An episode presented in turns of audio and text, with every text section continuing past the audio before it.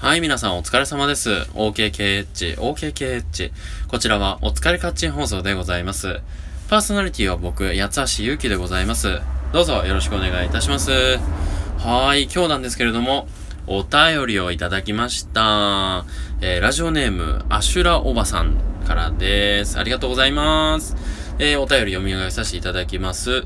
八橋ゆうきさん、いつも楽しそうですね。ところで、八橋さんの得意な大道芸は何ですか？ジャグリング、かっこボールとかピンとか、シガーボックスとか教えてください。ということでございます。あのですね、僕は大道芸の話を、まあ、結構してたんですけど、まあ、実際その得意なところもありまして、まあそういう話もしたのかな？はい。えー、得意な大道芸ということなんですけども、まあね、一通り手は出してます。あの、そのボールもピンもシガーボックスも一応や、やるにはやってます。けど、やっぱり、一番得意って言われたら、あとね、あれなんですよ。デビルスティックっていう名前の、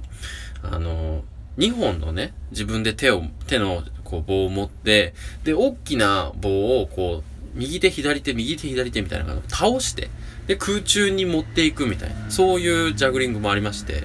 それが割と好きかなっていう感じですね。あとはね、シュガーボックスもね、あの、シュガーじゃなくて、正確にはシガーと言います。あの、タバコね、シガレットのね、ボックスということで、えーと、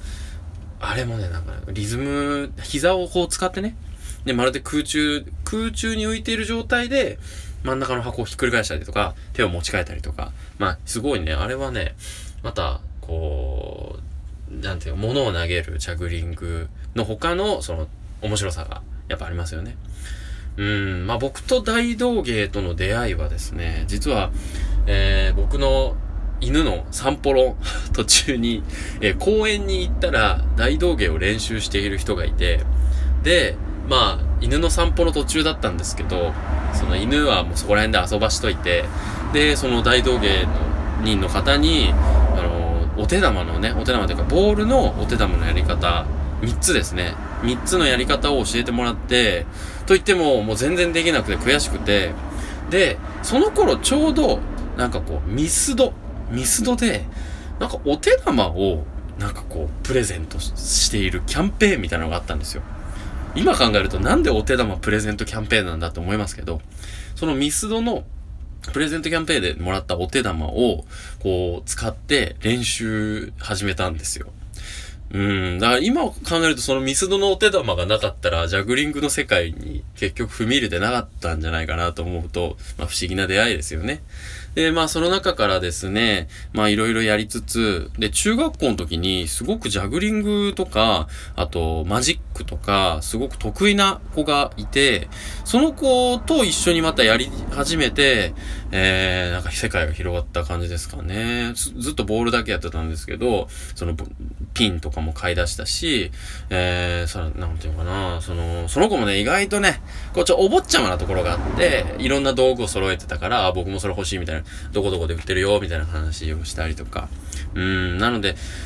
一通りね、やっぱりやりましたけど、やっぱりね、ピンですかね。あれこうやっぱ見た目もいいですし、やってて好きなんですよね。うーん、いいかな。あとね、ちょっとこれをもうちょっと極めたかったなっていうのがあって、それは、あの、ディアボロっていう中国語マなんですね。えっ、ー、と、形としては、お椀を、お尻を